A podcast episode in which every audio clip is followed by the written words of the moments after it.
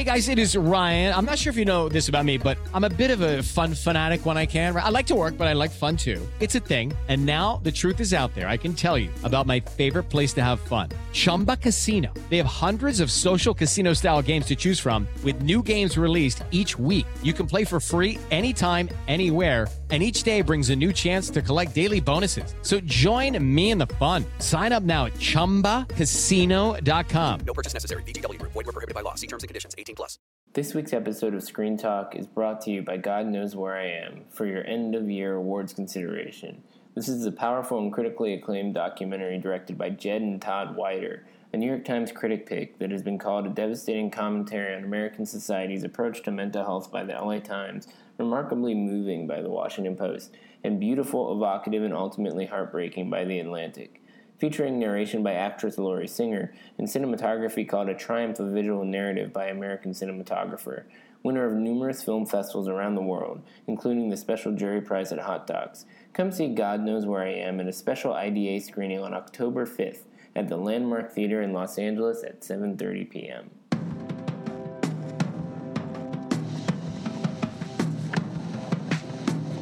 Screen Talk, IndieWire's weekly podcast. I'm Eric Kohn, the deputy editor and chief critic, joined as always by our editor at large, Anne Thompson, and and we've got all kinds of stuff to talk about this week. Movies that have opened and how they're doing, movies that are about to open and how they're doing, movies that haven't opened yet but are definitely part of the awards conversation. So let's get into it. First of all, last week we talked a little bit about Mother and tried to dance around some of the spoilers, if you can call them spoilers, trying to take stabs at what that movie really means. I've seen the movie twice now, and I, I'm having so much fun talking about it with people and loving the conversation about how much it divides people. Unfortunately, not a whole lot of the country has seen it at all. The movie kind of tanked. It was number three at the box office. I can't assume it's not going to continue to do well. So I guess the, the starting point for talking about Mother now is what went wrong with the release of this movie?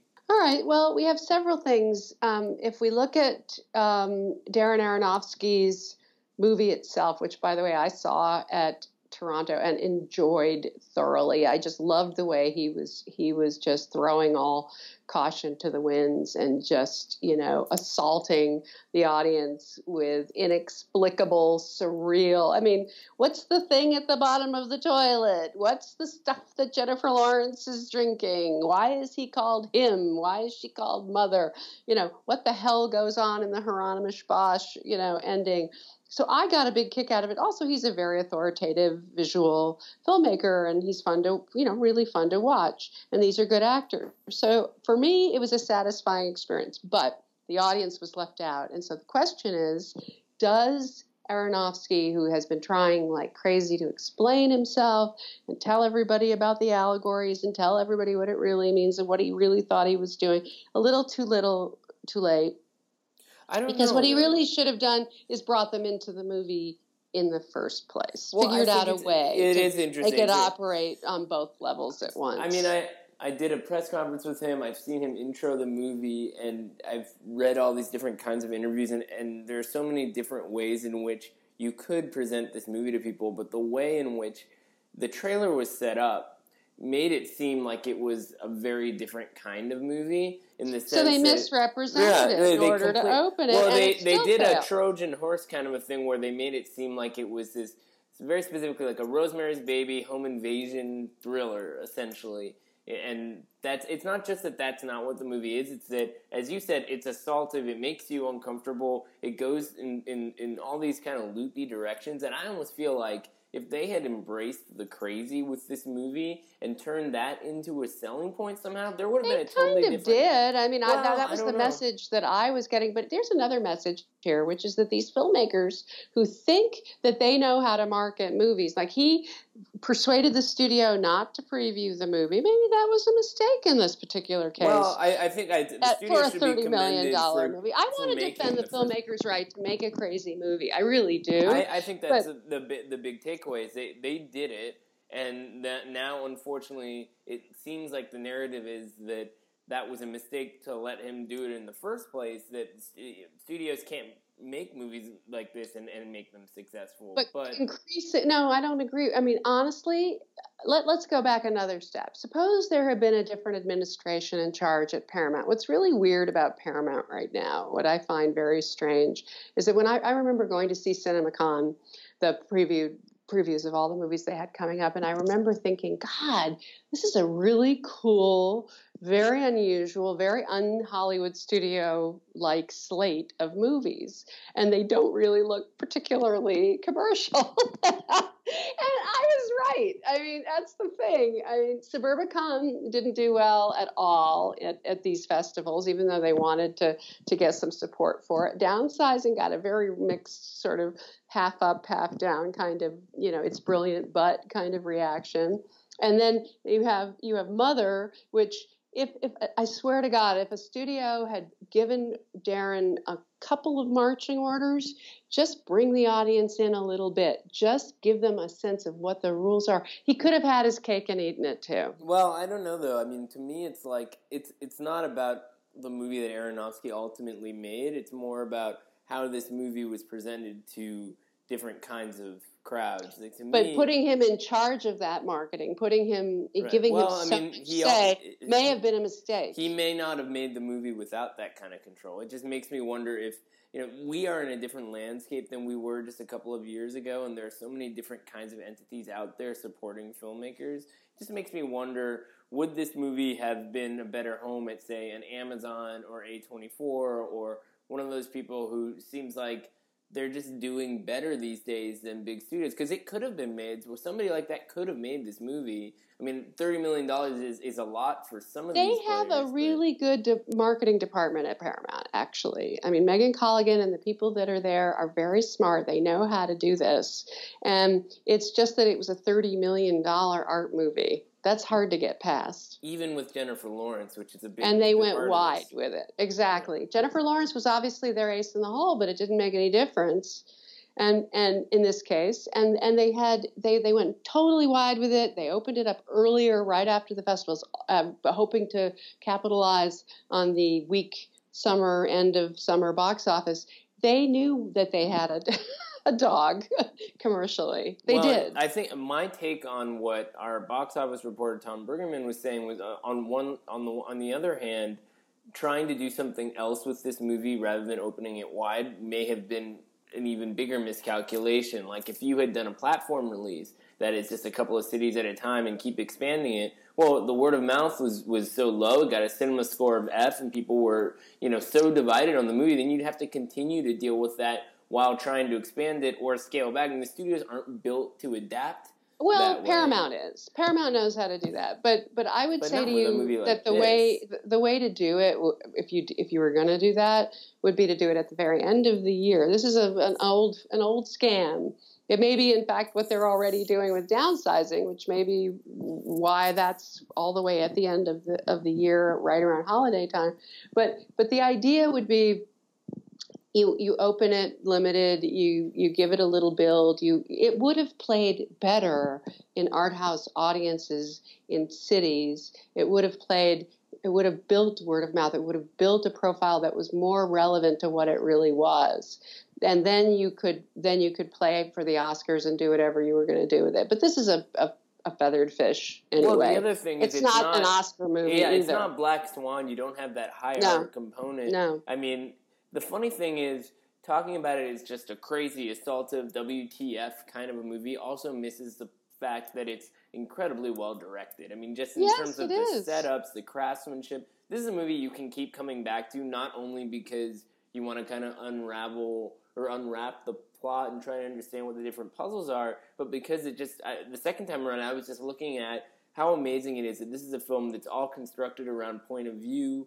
That it's you know her close up in six, 66 minutes in the movie, and everything she sees is the entire narrative of the movie. And looking at it from that perspective just draws you more into just how much he directed this movie. And it's not, Yes, it's but not you just still need a story that people But can I relate to and saying is that characters. These I- archetypes are not enough I to hang the there are- audience onto. But I think if you really understand what the movie's about, and I feel like I do, that it's they aren't archetypes because they're they're they're They symbolic are. of certain. Even if you have an allegorical no, because framework allegory for the movie, I don't these are that- still no. archetypes. No, because allegory does not negate the possibility for characters to embody certain kinds of emotional experiences. They, they are two characters who are meant to represent very specific things. I think biblical characters, and they are emotionally, they're basically clarifying the emotions of that story in a way we've never seen before, which is people playing these characters, but not in some kind of cheesy Bible adaptation. This is not Noah. It's sort of like a correction to what Aronofsky was interested in exploring that Noah was too doing in, in too uh, superficial and on the nose kind of a way. You know, this is the Aronofsky that we want to see. And I think, am you know, agreeing with that. I do want I, I do want to encourage filmmakers to to break the rules, be audacious, go with what they know how to do. But you cannot end up humming the sets when you leave a movie like this. You have to have some relationship to these characters. And Javier Bardem and Jennifer Lawrence, as good as they are, as mightily as they try, Ed Harris, Michelle Pfeiffer, there isn't enough for the audience to hang on to. Well, when I talked, so I, I've talked to people at, ver- at different ages, different kinds of sensibilities about this movie. I hear different responses from everyone. But so what, are I- their what are well- their complaints? Well, I'll tell you what I what I what unites the reactions I've been hearing from people is nobody has the same reaction to the movie 30 seconds after they see it that they do an hour later, a day later, a week later. And that is what I think is so terrific about what the movie is pulling off. I mean, the, I, I return to different kinds of movies over the course of the year as we get closer and closer to the end. We start to make our lists and all this kind of stuff. it would So- be on your top ten. It's it's definitely uh, got got a strong place on it right now. Even though I think there are things that, like we've said, are ridiculous and and blunt, but it it keeps us talking, and I I'm excited about movies that feel like they're different. I agree with and that too. you know, I do, but I'm sorry that he didn't figure out a way to make it, uh, you know, work as well. Well, Like, you know, he he, there was a way to do that, and I I, don't think that he took it. Do we think that this is a director jail kind of a movie though? Because No, he's fine. He's still one of the great directors, and he's still going to get more, more. I mean, here's the question, really, that you're asking, and and he may, you may be right. Darren Aronofsky may have to go to Netflix in order to make the movies that he really wants to make because they're willing to break the rules in a way that Yeah. the studios are not. Which brings up the next uh, subject at hand, which is is is, is the Angelina Jolie movie. Uh, First They Killed My Father, which just opened on Netflix, and it's the Cambodian Oscar entry, and it breaks all the rules. Point of view from the child, you know, $24 million, totally Cambodian language. I mean, you could list, go, go down the list of all the things the studios would never do, and this movie ticks them all. And she did a great job. Well, it's actually it's notable that first they killed my father is is made by Cambodians not only because she has citizenship but just the crew and and the Rithy the Panh, the producer, Yeah. helped with it. and and, and it I think feels that way. You can like the movie or think that it's fine. I mean, I haven't talked to a lot of people who just like outright hated it. It's not. It, some people like it and some people are sort of nonplussed about it, but it's totally competent in terms of what it's trying to pull apart. I think it's more than know? competent, and I, I actually get annoyed because I think there's a uh, a kind of a meme that is just assuming that this actress of privilege, um, you know, is getting a pass in some that's way. That they're. Oh, uh, yeah, but it, but it, but it, she's made a lot of movies now. She has know, a body of her- work as a filmmaker. movie, There's no question know, about that. and she's gotten a you know she knows how to do it. She understands the mechanics of it, and this is beyond that. This is this has she makes very specific aesthetic choices without bringing in the sort of compromises that a movie like Unbroken demanded at the budget level that it was at and as a studio release that was intended to be commercial. And by the way was commercial. It did well at the box office. This one doesn't have to play with those rules. And i think it's so moving and so tender and and and unusual in the way again immersing you in the point of view Well, it's definitely her best her best piece of filmmaking because of the way that it uses that point of view. I mean, it's interesting, actually, in a weird kind of way to compare it with Mother because they're both about this That's ongoing right. reaction they shot. the same strategy Yeah, but this one is obviously uh, it's not assaultive. It's more about sort of representing the, a very specific emotional experience based on the the narrow understanding of what's going on from this young uh, girl. Exactly. And as So- she gets older and as she becomes more uh, inured, she starts to look at more things and sees more horrors around her and becomes a soldier. It's a very interesting transition. Anyway, it's So- on Netflix. It is going to be Netflix's first, we suggest. Uh, it is their first foreign language Oscar submission. And, and has a strong chance of getting nominated, you'd say. At I think point, so. Right? Yeah, Yeah. So that'll be an interesting one to follow, especially with Angelina Jolie being in the Oscars in a completely different angle than people would have expected her to be a couple years ago. But I mean, some uh, people are saying she has a chance at getting nominated for Best Director, and I have a funny feeling that this will, for whatever reason, be be sequestered in the in the foreign language category, and that that's where where it will stay Well, it because it's, it just, it's just so competitive. But then uh, Russia just today just uh, announced that they're going to put um, Andrey Zvyagintsev's Loveless, which we saw at Cannes, which I admired tremendously, and I thought it would be too critical of the Russian government to ever be submitted by them. But he went You know, through this before with his last film, Leviathan, which was nominated. So It was, and so I, I'm so and so Sony Pictures Classics has this one, and I'm delighted that uh, that they actually got the uh, the entry, and they also have Fantastic Woman, which you and I both admire. It's such a much. good movie. I mean, that, I'm I really hope that they figure out a way to crack what I know is a I, I recognize is a very competitive Best Actress race with the, the trans star of, the, of this movie. She's so good. Vega. I was very moved by her, and I have to say uh, that the movie wasn't what I was expecting, and and she gives this very uh, naturalistic performance and very moving, and she's not she's not a a showy actress. It's a it's a very subtle and and But she lovely, is the movie. at the reactive performance. She carries. I mean, the, it's her a- point of view. Yeah, the whole and and I was thinking about how you know Mya Taylor, you know, people admired what she did in Tangerine, but this is in many ways a much more fully rounded I agree with that. cinematic Yes. character. So in Yes. terms of other international news uh, on the Oscar foreign language uh, front, there have been some other submissions.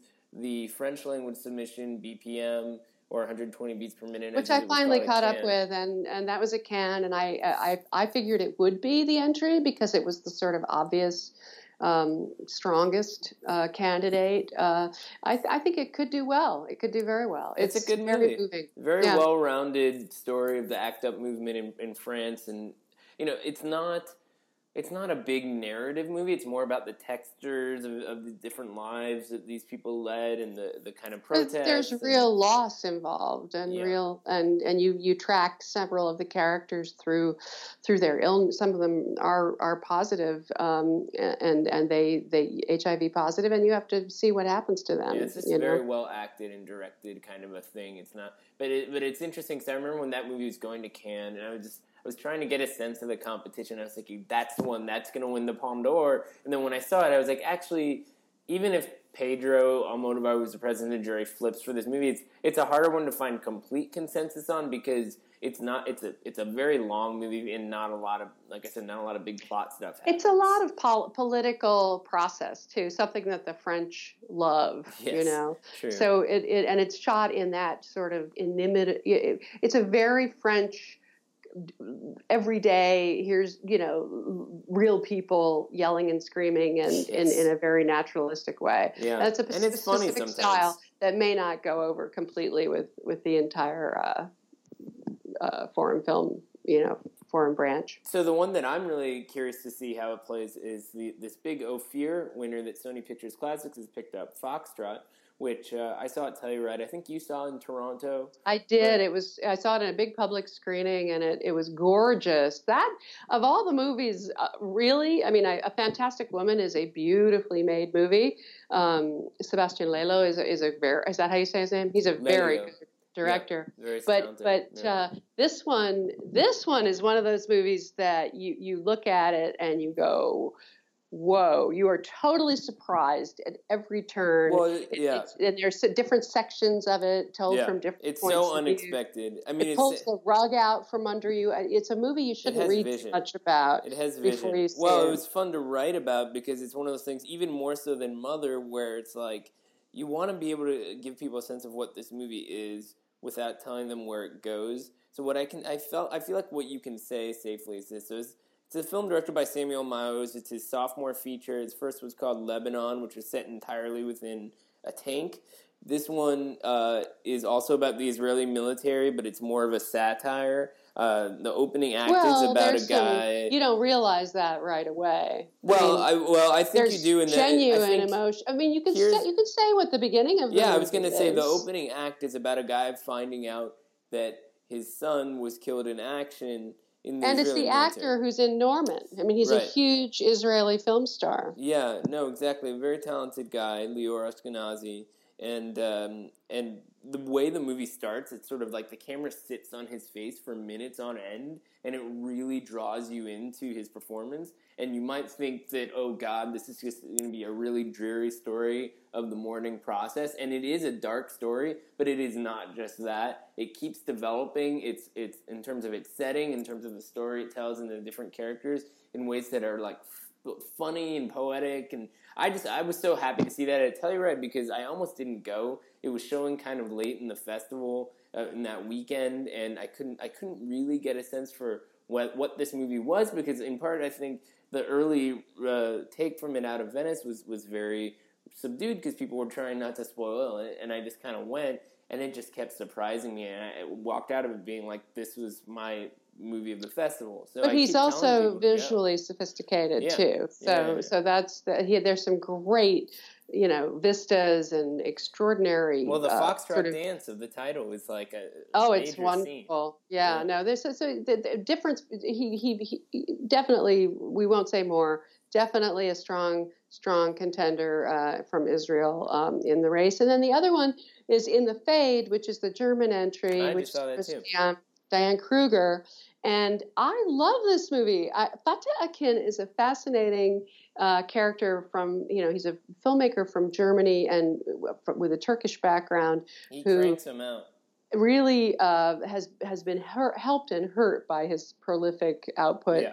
Um, and he's gone up and down, and and uh, and this one is definitely uh, an up for for him. Well, it's it, so so the movie. It's a, it's about terrorism yeah, in Germany. it's very easy to explain to people. It's, It's compared to the stuff right. we've been talking about. It's like a And a woman whose husband very straightforward and- story actually Yeah. but it's but we're immersed in this case in her point of view the woman who's grieving for having lost her family and and what she does about it and how she handles it and, yeah, and it's a all Diane Kruger. I mean, it's it's uh, interesting. sequence too there are things about that movie that I kind of felt like it, it maybe could have been a little bit more uh, exciting or something. There was something about the way that the third act of the, the movie, courtroom sequence puts puts a sort of dent in it uh, in a way but you Yeah. need to have that because because you can it's i was i was actually sort of fascinated about how i mean what they do is they put they put the terrorists on on trial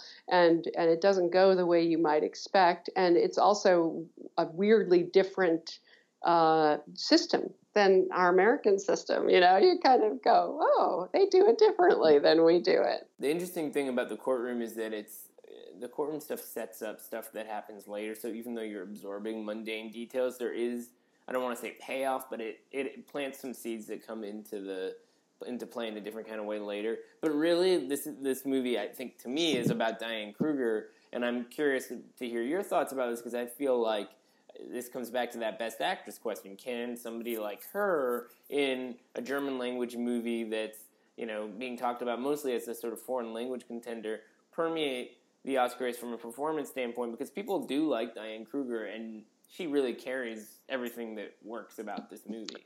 In an ordinary year, you would see Daniela Vega and Diane Kruger getting into In the top five.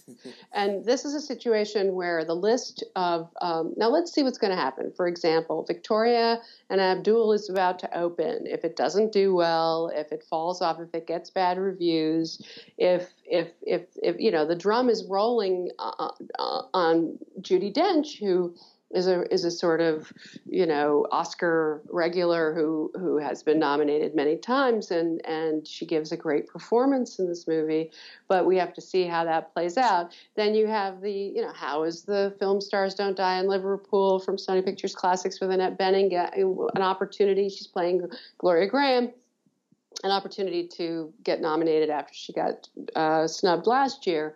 Um, sometimes it's more about that than it's about the movie itself. You know, that can carry its own uh, momentum as a narrative uh, for an actress. And and and there's a list. You know, we haven't even seen Meryl Streep yet in in the post. Well, you can assume um, she's a front runner, right? Or uh, Kate Winslet in Wonder Wheel, which is sort of the mystery movie that nobody has seen Closing yet. New York Film Festival in two weeks. We've been talking about it. Who's been invited to a screening? I yeah, haven't. We'll see it eventually. I'm sure she's she's got something to offer. It's just a question of is the movie on the same wavelength and will that matter and all that yeah, kind of stuff. All the usual so. questions, and then and then you have um, somebody like. Uh, who am I leaving out? There's a list a mile long. It's of, true. It uh, just keeps getting Emma longer. Stone. All right, so Battle of the Sexes is opening this weekend, and uh, Emma Stone is terrific as uh, Billie Jean King. And you know, we have to see again: is this a commercial movie? Does it do well? Does she get you know a boost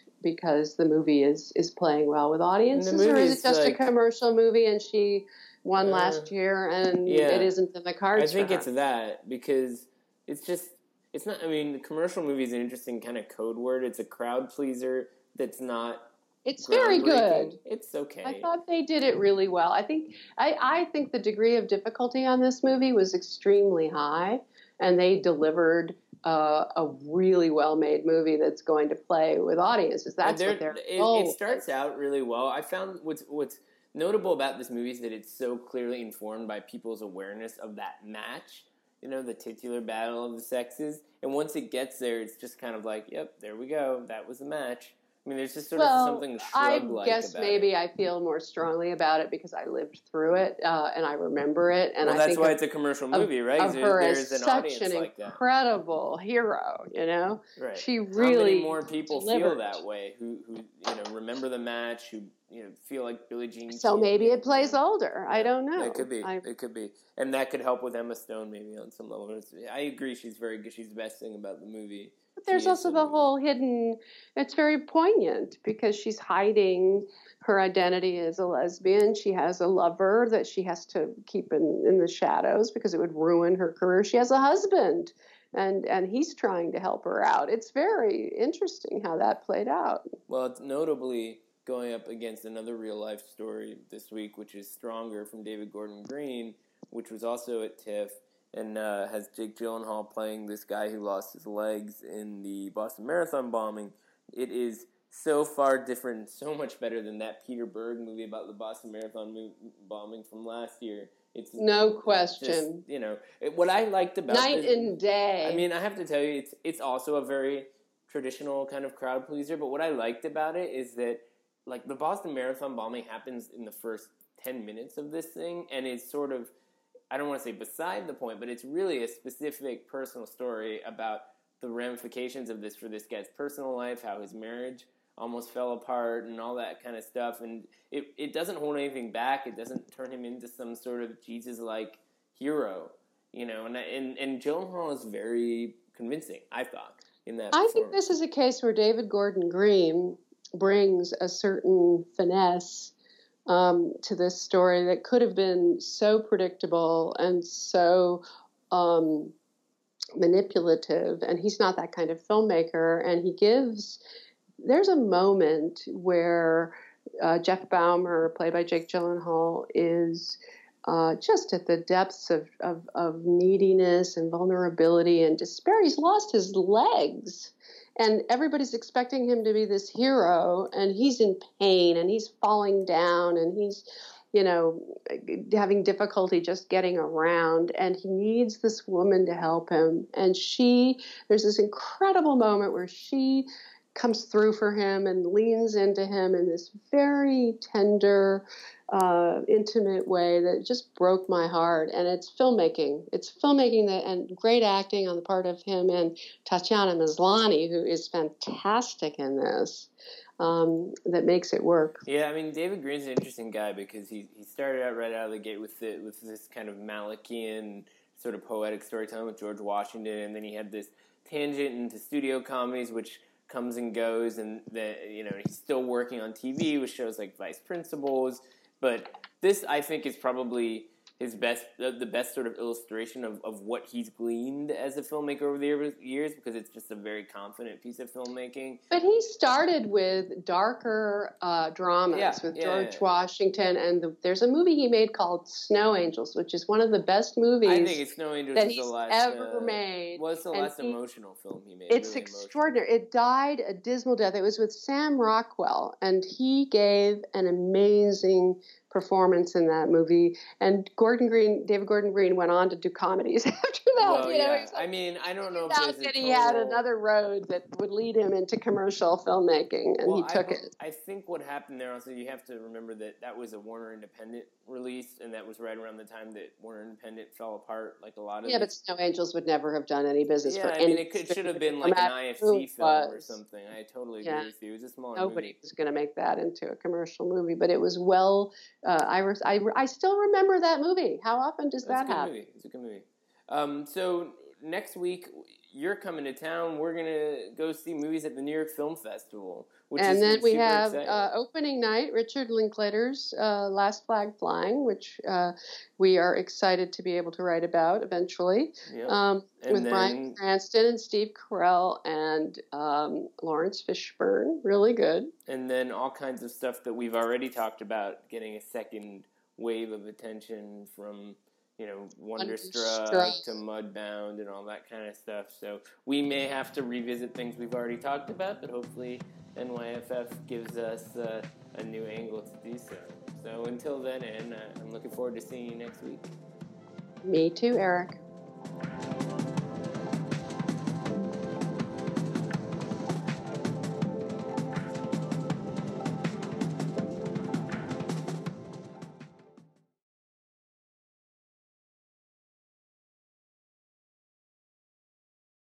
Hello, it is Ryan, and I was on a flight the other day playing one of my favorite social spin slot games on chumbacasino.com. I looked over the person sitting next to me, and you know what they were doing? They were also playing Chumba Casino. Coincidence? I think not. Everybody's loving having fun with it. Chumba Casino is home to hundreds of casino style games that you can play for free anytime, anywhere, even at 30,000 feet. So sign up now at chumbacasino.com to claim your free welcome bonus. That's chumbacasino.com and live the Chumba life. No purchase necessary. Group. Void were prohibited by law. See terms and conditions. 18 plus.